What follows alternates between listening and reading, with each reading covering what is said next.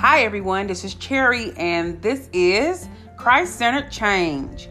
This podcast will be about faith based weight loss with mental health emphasis. I am a mental health professional, but I'm not a dietitian or a medical professional, so please seek medical advice before trying any of my strategies.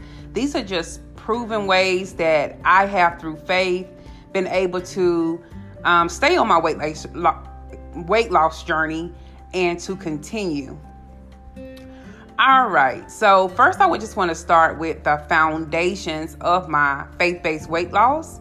I think that my foundation starts with gratitude, action based gratitude. So, I have seen, everybody has seen people who are suffering from paralysis.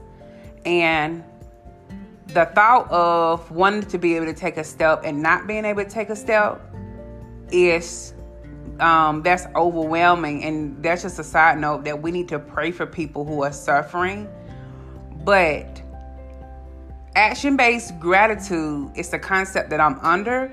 Is that they are not able to take a step, but we're fully able. And we need to show our gratitude for mobility by moving. Our bodies were made to move. I've heard that somewhere.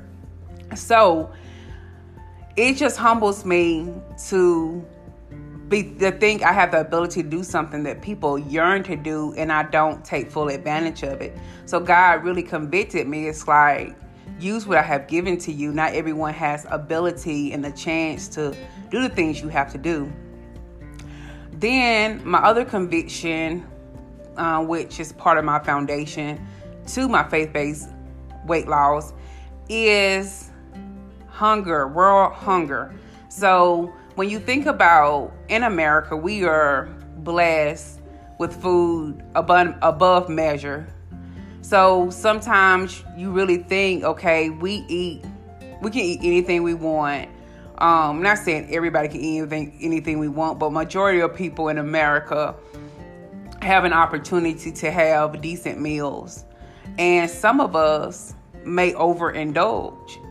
So it brings me to James chapter 5, verse 5, where basically James tells a lot of the rich that your overindulgence you have fat in your cells, and that overindulgence will be a witness against you. And it really makes you think is wow, it's more of like I correlate the fatness to overindulgence with obesity. Depending on what translation you're using, I know the LEB uses overindulgence, the King James Version uses fatness, but I directly correlated with obesity. And historically, if you were overweight or you carried more weight, it was a sign of wealth because you were able to buy food. You could you could do anything you basically wanted when it came to um, food. So it really humbled me because I, I realized that God is God is seeing two pictures daily. He's seeing people suffering from hunger and people overindulging.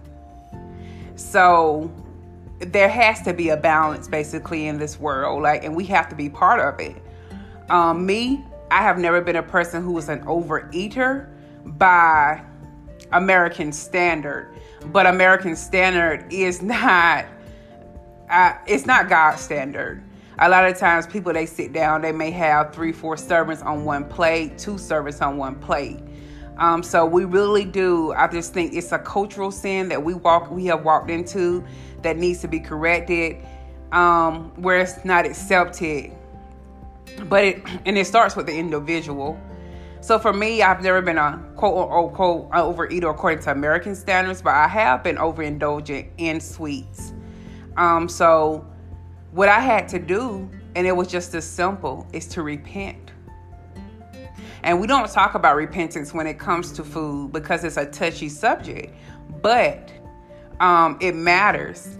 I think um, this subject needs to be more comfortable for us to speak about because I feel like as we talk more about obesity and how it relates to God and sin, that we become free. We become more sin free and we'll become more healthy. the image of God. So we know the image of God is quoted in Genesis 1 when God created man. And you have to really ask yourself, like, what is the image of God? Like, um, did God intend for his children to be obese? Um, now we know that the image of God is re- referring to spiritual things, but are spiritual things causing us? Is spiritual iniquity, sin causing us to not be in a physical image that glorifies God? So that was convicting to me as well because it's we have to be the best version of ourselves. People have, we've heard that quoted over and over again, but I think God is expecting us to be the best version of version of ourselves um, because we want to represent God the best we can. Um, and say, okay, I've did everything I can to be a representative of God and to display His image. Because James chapter 5 and 5, basically, James is making the correlation that their overindulgence will be a witness against them at the judgment. And because they have fat in themselves. So ultimately, we have physical physical um consequences of sin. And I know it is difficult to try to view food as being a means that can be sinful, but anything used in excess in this world can become sin. So when it's too much, it, it is sin. We'll get more into it as we progress through the Prop podcast.